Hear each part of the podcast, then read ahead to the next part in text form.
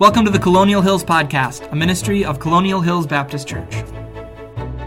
Taking our Bibles this evening and opening them, please, to the book of Jude, next to the last book in the New Testament. Our ushers are coming by. If you didn't get an outline sheet on your way in, uh, they'll happily give you one so you can follow along as we open our Bibles this evening to the book of Jude and learn what it means to earnestly contend for the faith. We made an announcement earlier for the ladies' meeting tomorrow night, and that's for all middle school and up girls and their moms uh, to join together for a wonderful time of fellowship tomorrow evening. Uh, so keep that in mind, uh, moms, as you bring your daughters tomorrow evening.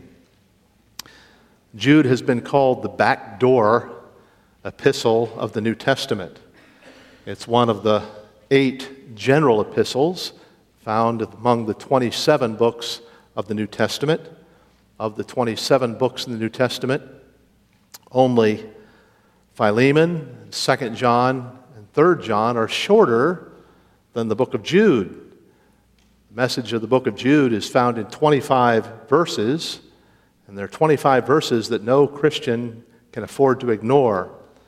Now, Jude never quotes from the Old Testament, but he alludes to the Old Testament some nine times in these 25 verses.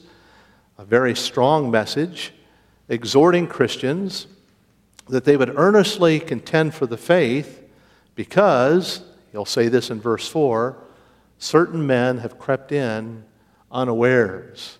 We're going to begin our reading of the book of Jude in verse 1 and read the whole book through this evening as we open this study in the book of Jude this evening. The Word of God says, Jude, the servant of Jesus Christ and brother of James, to them that are sanctified by God the Father and preserved in Jesus Christ and called. Mercy unto you, and peace and love be multiplied. Beloved, when I gave all diligence to write unto you of the common salvation, it was needful for me to write unto you and exhort you that you should earnestly contend for the faith which was once delivered unto the saints. For there are certain men crept in unawares, who were before of old ordained to this condemnation, ungodly men turning the grace of God into lasciviousness and denying the only Lord God and our Lord Jesus Christ. I will therefore put you in remembrance, though you once knew this, how that the Lord, having saved the people out of the land of Egypt, afterward destroyed them that believed not. And the angels, which kept not their first estate, but left their own habitation, he hath reserved in everlasting chains unto darkness, unto the judgment of the great day even as Sodom and Gomorrah and the cities of them, in like manner, giving themselves over to fornication and going after strange flesh, are set forth for an example, suffering the vengeance of eternal fire. Likewise, also, these filthy dreamers defile the flesh, despise dominion, and speak evil of dignities. Yet Michael the archangel, when contending with the devil, he disputed about the body of Moses, durst not bring against him a railing accusation, but said, The Lord rebuke thee. But these speak evil of those things which they know not. But what they know naturally is brute beast, and those things they corrupt themselves. Woe unto them! They have gone in the way of Cain and ran greedily after the error. Balaam for reward, and per- after the error rather of Balaam for reward, and perished in the gainsaying of Korah.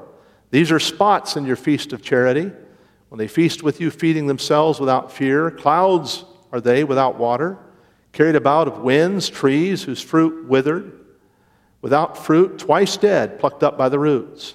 Raging waves of the sea, foaming out their own shame, wandering stars to whom is reserved the blackness of darkness forever. And Enoch also, the seventh from Adam, prophesied of these, saying, Behold, the Lord cometh with ten thousand of his saints to execute judgment upon all and to convince all that are ungodly among them of all their ungodly deeds which the ungodly committed, of all their hard speeches which ungodly sinners have spoken against him. These are murmurers, complainers, walking after their own lust, and their mouth speaketh great swelling words, having men's persons in admiration because of advantage. But, beloved, remember ye the words which were spoken before of the apostles of our Lord Jesus Christ, how that they told you there should be mockers in the last time, who should walk after their own ungodly lust these be they who separate themselves sensual, having not the Spirit. But ye, beloved, building up yourselves on your most holy faith, praying in the Holy Ghost. Keep yourselves in the love of God, looking for the mercy of the Lord Jesus Christ unto eternal life. And of some have compassion, making a difference, and others save with fear, pulling them out of the fire, hating even the garment spotted by flesh. Now, unto him that is able to keep you from falling, to present you faultless before the presence of his glory with exceeding joy, to the only wise God our Savior be glory and majesty, dominion and power, both now and forever. Amen. Let's ask the Lord to bless as we look into the book of Jude this evening. Father, we come asking that you would use our consideration of this book, this letter that's a general letter written to all, to especially convict hearts this evening, to comfort some. For Lord, we live in trembling times where insecurity is all around us political insecurity and economic insecurity, and it's melted down, even, Lord, to spiritual insecurity that causes many to tremble. And so, as we look in this book, Lord, Sunday by Sunday. We pray that you would help us to be firm in faith, and that we'd earnestly contend for it, that we'd understand with gracious spirits what it means to stand convictionally about the truths that you've delivered to us, understanding our responsibility to pass on the faith carefully, with integrity, until you come or until you call us home. And so, Lord, this evening, I pray that you'd open our hearts to what we've read and that we'd go out from this service this evening prepared to face off against the adversary, the devil, who as a roaring lion seeks whom he may devour. Lord, keep us from the evil one and deliver us from evil. For yours is the kingdom, and yours is the power, and yours is the glory. And it's in Christ's name we pray. Amen. It seems like every month we hear about the falling of another Christian celebrity someone whose testimony has widely been used has once again, they call it now, deconverted. They've turned from the things that they once held. And sometimes when they turn or deconvert, headlines are written about them. In a 2015 Pew Research poll, there was an indication that for everyone who comes to Christ as Savior, there are now four who are leaving the faith. I want that to sink in. For everyone who's making a profession of Christ in, as Savior in the United States, four are professing to leave the faith. In 2018, the Pinetops Foundation reported that over the next 30 years, Christian affiliation in America will decline by 1 million every year. In fact, the foundation summarizes, the Pinetops Foundation summarizes their findings with these words. They said, while it's hard to find clear data as far as we can tell, this is the single largest generational loss of souls in history who were nominally raised in the church and no longer call themselves followers of Jesus. They're estimating in the next 30 years that between 30 and 42 million Americans will deny the faith. We've opened our Bibles this evening to the book of Jude. I've done that intentionally because Jude is a tract for our times. It's a small book with a strong message. It's a book challenging us in verse 3 to earnestly contend for the faith which was once delivered. Jude is sounding an alarm. Jude helps us to realize that the greatest danger that we face is not the temptation from without, nor is it the attack even though that attack from without can often be bitter and blusterous. These are not the greatest challenges that we face. He wants us to realize that the greatest challenge we face in earnestly contending for the faith is the challenge from within. Jude depends on much of what Peter has already written. Peter prophesied a day that would come when people would fall away. In 1 Peter, or 2 Peter rather, chapter 2 and verse 1, Peter prophesied this that there shall be false teachers among you who privily shall bring in damnable heresies, and many will follow their pernicious ways. Well, it must have already happened because now Jude is going to say in verse 4 that certain men have crept in unawares who were before of old ordained unto condemnation, ungodly men. Jude warns every believer of the greatest challenge that we face, that challenge from within. From the time the Trojan horse was dragged into Troy, even to the present, Anyone who understands what it means to stand, and having done all, therefore, to stand, understands that standing is often made most difficult by those who have come in unawares, by those who have crept in, by those who are spoiling from within. And so that's the burden that Jude writes about. Conspiracy theories, you understand, are not just about colors that take down nations. The truth is, Satan has conspired to take down churches and take down communities for Christ for generations.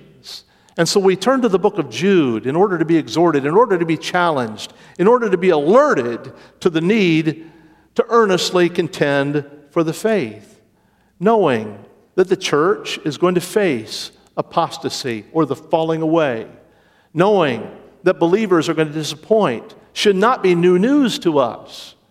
You'll recall that of the 12, one, Judas, went out, and John 13 says, and it was night. You recall that John himself would write, They went out from us, for they were not of us.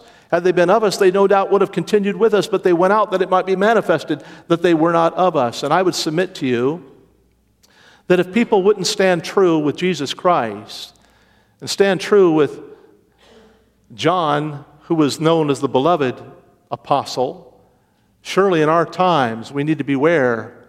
We need to understand that there will be those who will sadly go astray.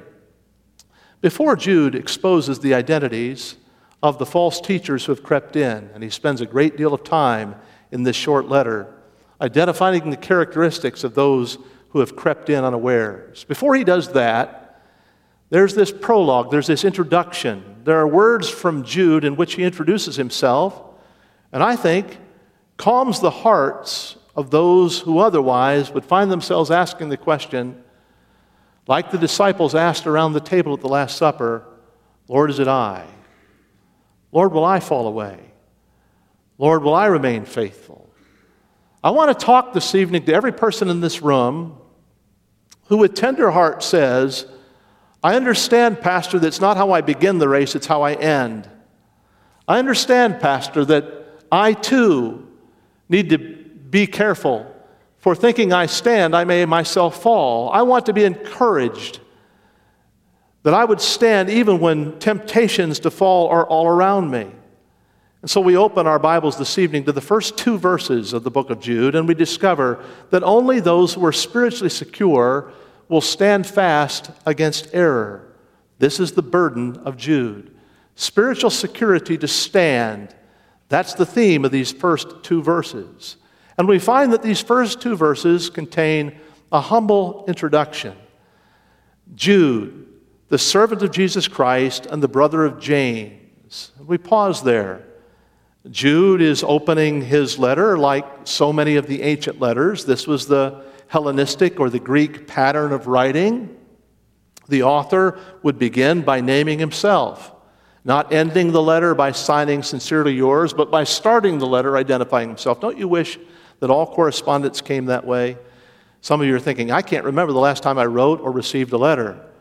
But you do still correspond. And I've made this error and received this error many times. You ever receive a text from somebody and you go, that's really interesting. I don't know who sent that. And then you find yourself a little embarrassed. Should I send them a note and say, Who sent this? I find myself a little embarrassed. I think, well, I don't have their name on speed dial. It's not coming up by anything but a number. I did it myself recently. I sent somebody a note by text letting them know I was thinking and praying for them, and they sent back a note to me saying, Who is this? but Jude doesn't leave you wondering. He starts this book like a Grecian author, he introduces himself, and then he follows a bit more of a, a Hebrew pattern. Hebrew correspondence would begin with a blessing, and you'll see that in verse 2 when he says, Mercy unto you and peace and love be multiplied. He's moved from the Grecian pattern of identifying yourself at the beginning of the letter to the Hebrew pattern of sharing a blessing. He does this at the beginning, and I find it to be a very humble introduction. The first words of this brief epistle help us to learn that Jude is a servant of the Lord Jesus Christ. Jude, the servant of Jesus Christ. When the Apostle Paul wrote to the Romans, he begins the epistle to the Romans in Romans 1 and verse 1 Paul, a servant of the Lord Jesus Christ. Sounds just like Jude. But then he continues called to be an apostle, separated under the gospel of Christ. You're not going to see Jude making any attempt to identify himself as an apostle. Jude is not one of the apostles. He knows that. In fact, he identifies the apostles there in verse 17 when he says, But beloved, remember ye the words which were spoken before of the apostles of our Lord Jesus. He's not including himself in the apostolic number. He's identifying himself very humbly as a servant of Jesus Christ. Now, how a person introduces themselves can be very important. You learn about a person by how they introduce themselves. You'll remember Muhammad Ali, how he introduced himself. I am the greatest, he said. What an introduction. I liked the way our governor and former vice president would introduce himself. Mike Pence was often heard to say, I am a Christian, a conservative, and a Republican in that order. That was a good introduction. He was identifying who he was and where he stood with very few words. Even so, Jude is identifying himself very clearly with few words. He's a servant, a servant of Jesus Christ. In Exodus chapter 21, the Old Testament tells us of a very unusual custom. It's the custom of the bond servant. You remember that custom? How that a servant who was in a home, if he had the opportunity to enjoy personal freedom, could put aside that freedom and voluntarily make himself a bond servant in the home. And the sign of the bond servant was the sign of a pierced ear, or as they say in New England, a pierced. The bond servant would go to the doorpost and with, an, with a nail, it would seem, their ear would be quickly pierced. And they would identify themselves as wanting to serve in this family forever. That's the imagery that Jude uses in this passage. He knows whereof he speaks when he helps us to understand that he willfully, willingly, personally made a decision to be a servant of Jesus Christ.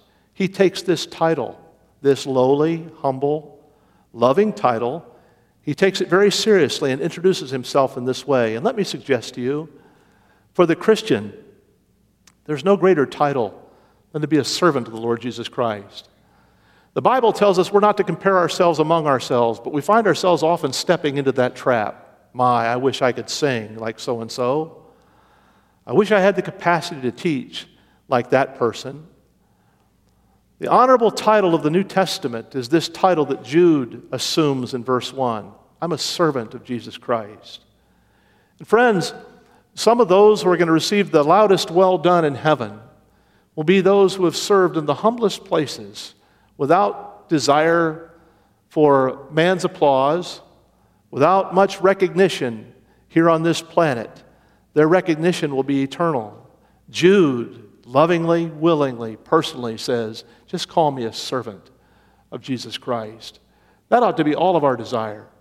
We ought to all aspire to be a servant of Jesus Christ. No greater title can be given. But Jude goes on, he says, he's not only a servant of Jesus Christ, he's the brother, the brother of James. Brother of James, but watch it here. He doesn't say the brother, because I believe, and you'll soon see, that he's not the only brother of James. The New Testament identifies five different men who had the title or the name James. It was a very common name in New Testament times. In Matthew 10 and verse 2, there's James, the son of Zebedee. In Matthew 10 and verse 3, there's James, the son of Alphaeus. These two served as apostles to the Lord. In Mark 15 and verse 40, there's James the younger.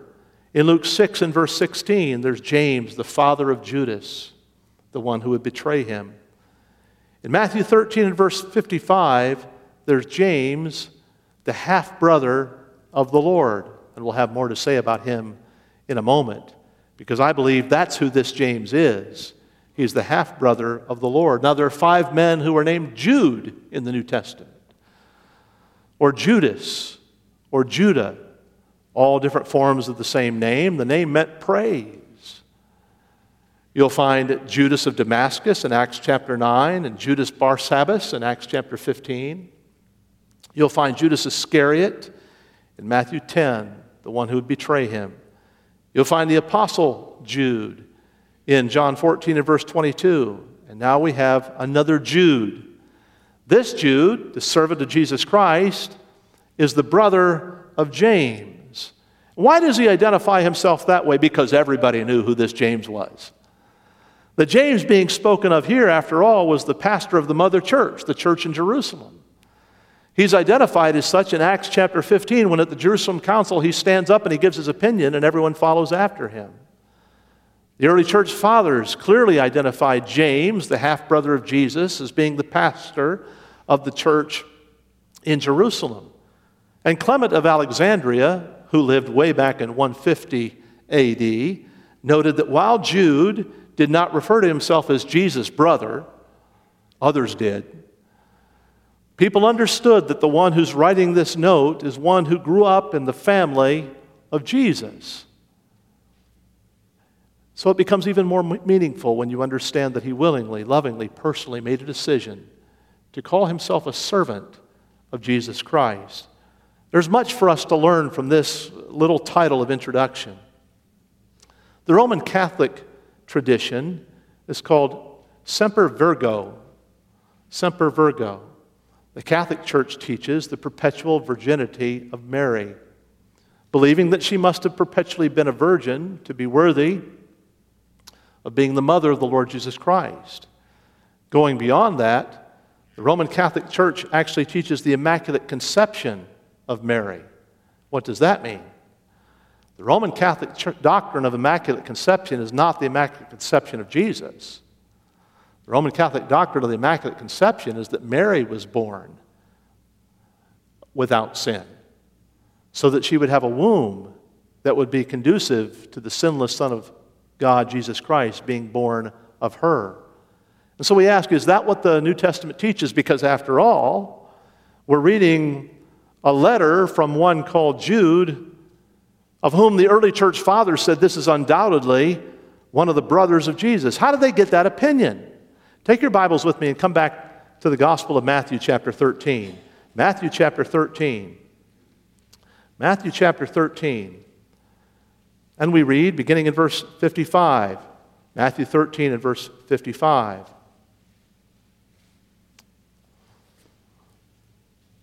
We'll start in verse 54. When he was coming to his own country, he taught them in the synagogue, insomuch that they were astonished and said, Whence hath this man this wisdom and these mighty words? He's about to find out, as we know, a prophet's not without honor save in his own country.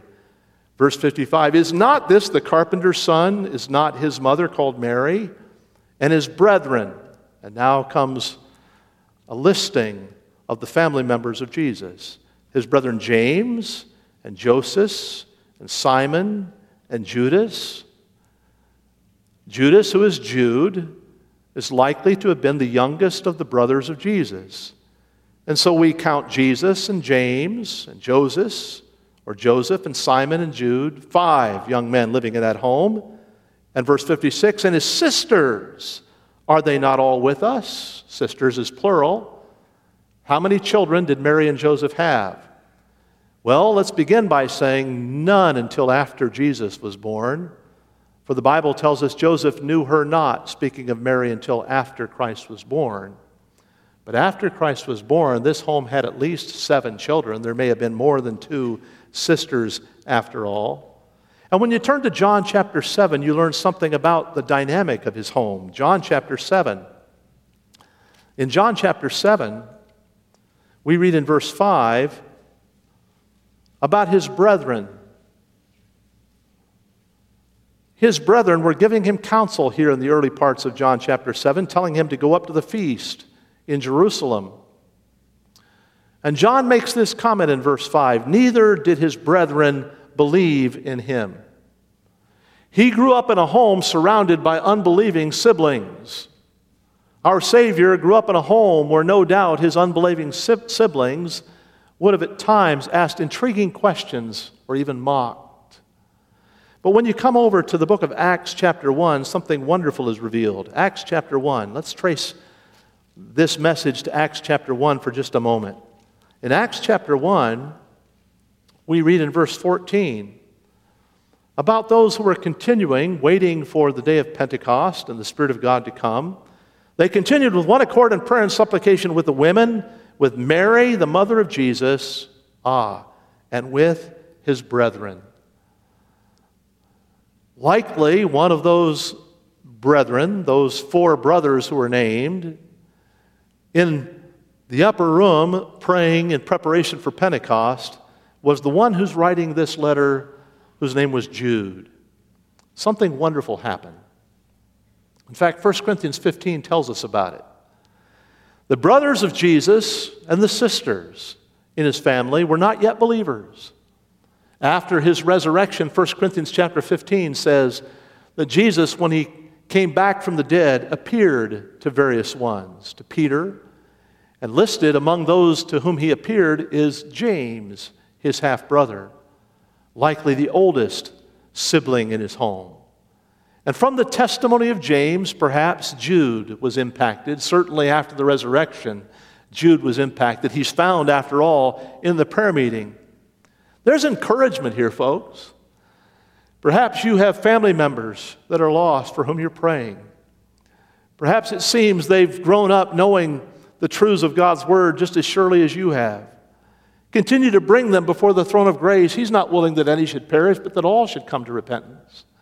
In his lifetime, the Savior that we serve, who's familiar with all the feelings of our infirmities, the great high priest to whom we pray, knew the awful burden of praying for family members who were lost, and had the wonderful responsibility and privilege of seeing his family members one by one come to call themselves willingly, personally, and lovingly servants of Jesus Christ. What a blessing. As I turn back to Jude, I discover something even more wonderful about Jude. Jude was the kind of brother who was willing to play second fiddle. He doesn't say, I'm the half brother of Jesus. He simply says, I'm the brother of James. And he knows that most people know James. James is the pastor of the mother church there in Jerusalem. He's so humble that he's unwilling to share any biological link, any familial link with Jesus, who is now his Savior. He's like John the Baptist, if you will. Jude, who takes this position of humility, reflects the same character of John the Baptist, who said, He must increase and I must decrease. John the Baptist, who would say, I'm not worthy to undo his sandals. Jude exhibits that same character. And it's marvelous to consider, folks. Can you imagine growing up in the same home with Jesus? Why are you so naughty, Jude? James, why don't you pipe down? You know, the little Lord Jesus, no crying he makes. If you've grown up with a perfect sibling, you understand the burden that Jude faced from the time of his infancy. And yet something wonderful happened. Mary, the mother of Jude, witnessed what had been prophesied. She witnessed the sword unleashed upon her son as she stood at the foot of the cross. John, the apostle, heard Jesus when he said, Behold your mother, and woman, behold your son, entrusting the care of his mother not to his brother James or to his brother Jude, but to his servant, John, the loving apostle. But days afterward, these family members of the Lord Jesus Christ came to the position where they accepted him as their Savior and the only sacrifice for their sins. Dear one, this evening we need to all be reminded there's nothing more wonderful than being able to introduce ourselves as servants of Jesus Christ. Nothing more wonderful. It's not more wonderful even to say, I grew up in the same house with him. We share the same mother. No, Jude simply introduced himself as a love servant of the Lord Jesus Christ, who made a decision, a personal, loving decision. He willingly decided that his older half sibling was God, who alone needs to be worshiped. Can you say with the songwriter, I am happy in the service of the King? I'm happy, oh so happy. I have peace and joy that nothing else can bring in the service of my king. Jude could. He gives evidence of that in this humble introduction. Those who administer wisely need to minister humbly. This is our security. The believer's security begins in humble service. Now, Jude, he writes with sincere humility, but he also shares some wonderful words at the very outset of this epistle. These words form a holy identification. Having introduced himself, now he introduces those to whom he is writing.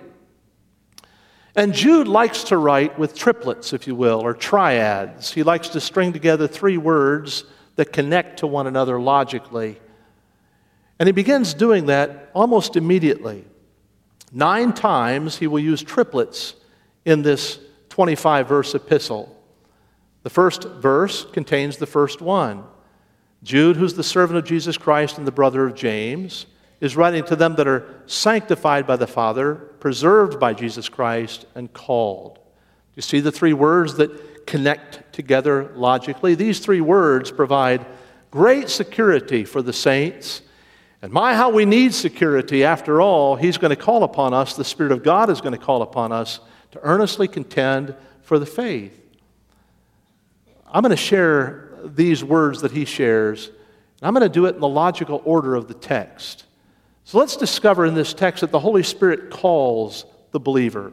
While it's the last word of verse 1, it's the most important word in the original language. This is a verbal adjective, a verbal adjective. Kalein is the word in the Greek language, and our spiritual journey begins with a call. And so he says, We are called. And while the Holy Spirit is not named in this verse, because I too like triads and triplets, and having seen the Father and the Lord Jesus Christ in this text, I think you have evidence of a Trinitarian formula that's happening here at the end of verse 1. Who is it that calls us? Well, the one who has been given that responsibility is the Spirit of God, who convinces the world of, of its sin and righteousness and judgment to come. Every Christian life begins with a calling. 1 Peter chapter 2 and verse 9 says, God has called us out of darkness into his marvelous light. Thank God for his calling.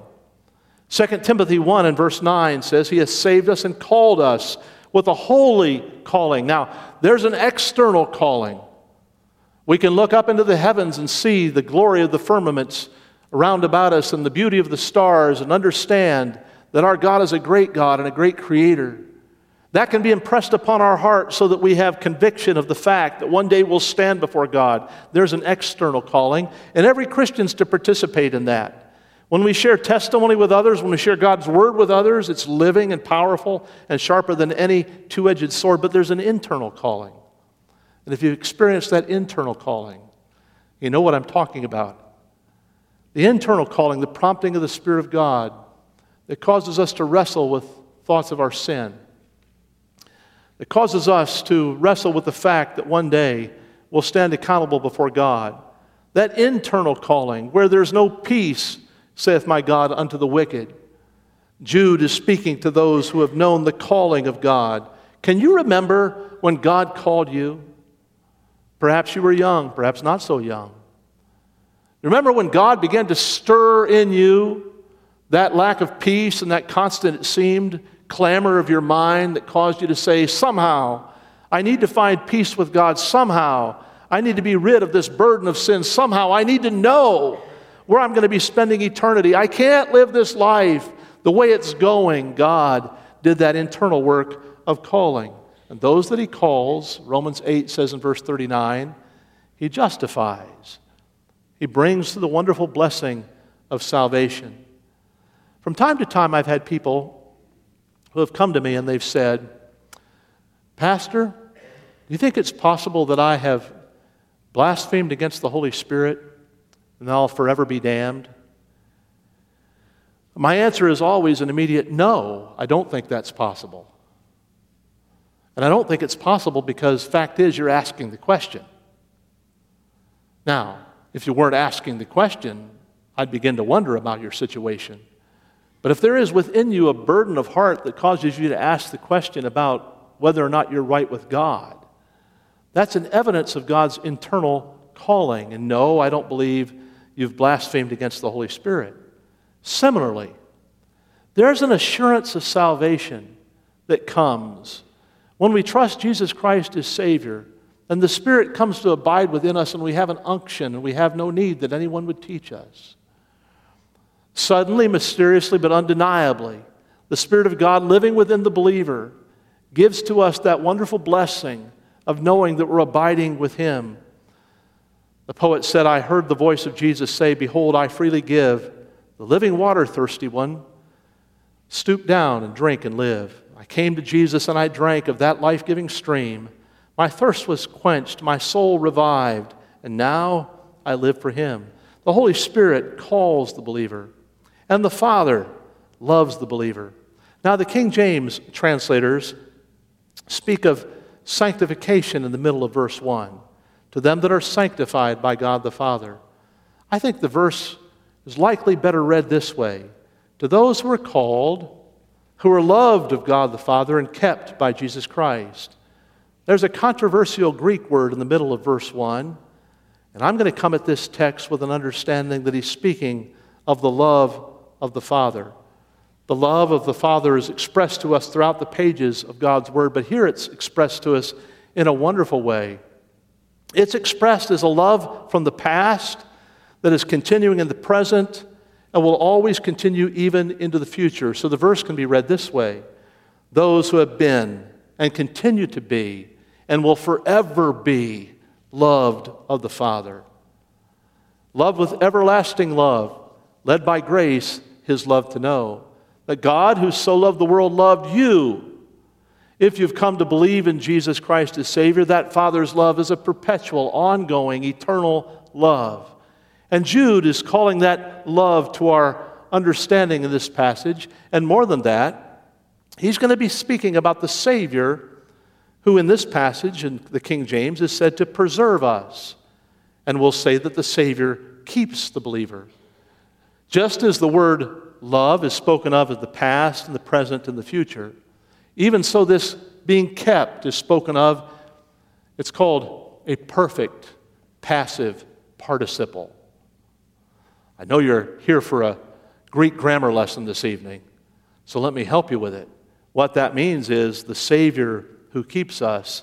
He did it, He does it. We don't do it ourselves. It's passive. But it's perfect, which means it happened in the past, it's continuing now, and it will ever continue. And it's modifying the word to call. That's why we started with that word call. And so our Christian life begins with a calling. And as that Christian life begins with a calling, we come under the wonderful blessing of the love of God that happened in the past, not that we loved Him, that He first loved us that God commended his love toward us and that while we were yet sinners. That love that he gave to us in the past is continuing in the present and will ever continue. And more than that, that keeping that the Lord Jesus Christ accomplished in the past is continuing in the present and it will ever continue. It's not up to you to hold on to him. He has given to us the promise that my sheep hear my voice and I know them and I give to them eternal life and they will never perish and no one will take them out of my hand. The Father which gave them to me is greater than all, and no one is able to take them out of my Father's hand. I and my Father are one. Now, this is really important because Jude is writing to those who need to earnestly contend for the faith. And Jude is writing to those who are witnessing this insurgency of wickedness that's coming into the church, that's causing these first century disciples to disperse and be discouraged and so he begins by sharing these positional truths to help us to know if you've been called, you're abiding in the love of God and you're being kept right now by the glorious Savior, the Lord Jesus Christ. My mother grew up in Boston, Massachusetts, a suburb of Boston. As a Swedish young lady, she went to a Swedish church where they preached in Swedish, sang in Swedish, everything in the church was Swedish. She had many wonderful Swedish hymns that she loved to sing. Often I've discovered later that those hymns were written by Caroline Sandell Berg. She was known as Lena, Lena Berg, a Swedish composer. Lena Berg wrote over 600 hymns for the Swedish church. She was known as the Fanny Crosby of Sweden. She lived in the 1800s. When she was just 26 years old, she witnessed her father falling out of a boat and drowning. She saw it happen. Over her lifetime, she gave us hymns like Day by Day and with each passing moment. Strength I find to meet my trials here. But I think my mother's favorite song that she sang in Swedish often was the song that translates this way More secure is no one ever than the loved ones of the Savior. Not yon star on high abiding, nor the bird in home nest hiding. Neither life nor death can ever from the Lord his loved ones sever, for his love and deep compassion comforts them in tribulation. Little flock, to joy then yield ye. Jacob's God will ever shield thee. Rest secure as this defender. At his will, all foes surrender. There's blessing in this introduction. The blessing of this introduction is the holy identification that's been given to the people of God. Those who are called upon to earnestly contend for the faith are in a wonderful position of security. And this passage in verse 2 provides also a hopeful intercession. Here's Jude's second triplet, if you will. He says, Mercy unto you, and peace and love be multiplied. Mercy. We know that's not getting what we deserve, right? Grace is getting what we don't deserve, mercy is not getting what we do deserve. Jude prays, if you will, for them that they would know the mercy and the peace. Believers can have peace with God, Romans 5 1. And they can also have the peace of God, Philippians 4 and verse 7 says, the peace that passes understanding. We have peace with God when we come to salvation, and we have the peace of God as the Spirit of God gives that to us every day. And then he says, and love be multiplied. God's love is not based on emotion. God's love is volitional, it's of his own intent that he loves us. I heard a story of a man who traveled south. He sat down to dinner in a cafe. And he said, I'd like the breakfast menu. And he looked at the breakfast menu and it had eggs on the menu. And he said, I'm just going to have some eggs and some bacon. That, that'd, be, that'd be enough. The waitress came over and she gave him toast and eggs and bacon. He'd actually ordered the toast as well, but then she put down a bowl in front of him of this white stuff. He said, What's this? She said, That's grits. He said, Well, I ordered toast and bacon and eggs. I didn't order any grits. And of course, the southern waitress, being a southern waitress, looked at him and she said, Buddy, you just get some. The truth is, when you come to Christ as Savior, you just gets this. You get the mercy of God. You get the love of God. You get the peace of God that passes all understanding. Jude is praying that these graces would be multiplied in the hearts of everyone who reads and considers the truth of this letter. He wants those who would earnestly contend for the faith to be filled with the grace of God. Listen, we're living in an age of deconverting. We're going to talk about that as we enter into the book of Jude.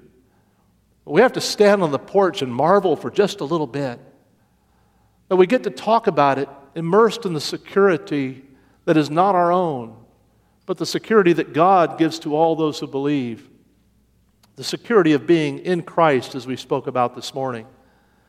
In verse 24, Jude is going to end this letter this way Now, unto him that's able to keep you from falling and to present you faultless before the presence of his glory with exceeding joy. Aren't you glad that he's able? To the only wise God our Savior be glory and majesty, dominion and power, both now and forever. Jude ends with words of confidence that the Savior is able to present us faultless before his throne. As we enter into the book of Jude, we enter with the confidence that we can stand secure for we know the one who loves us and gave himself for us. This podcast has been a ministry of Colonial Hills Baptist Church, a church home for all people. If what you've heard has been an encouragement to you, please subscribe on iTunes, Spotify, or Google Podcasts. If you'd like to connect with Colonial or find more resources, you can find us online at colonialindy.org. You can also check us out on Facebook and Twitter. Thanks for joining us today, and we hope to see you next time on the Colonial Hills Podcast.